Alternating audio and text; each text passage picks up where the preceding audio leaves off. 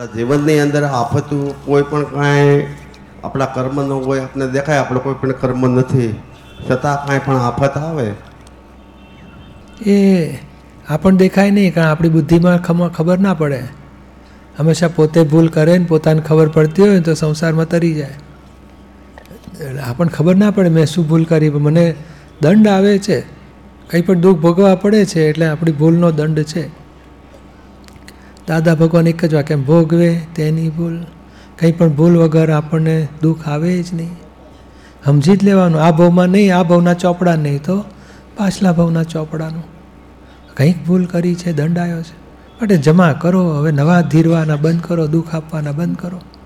જેના જમા કરીશું, ઓછા થતાં થતાં ખલાસ થશે.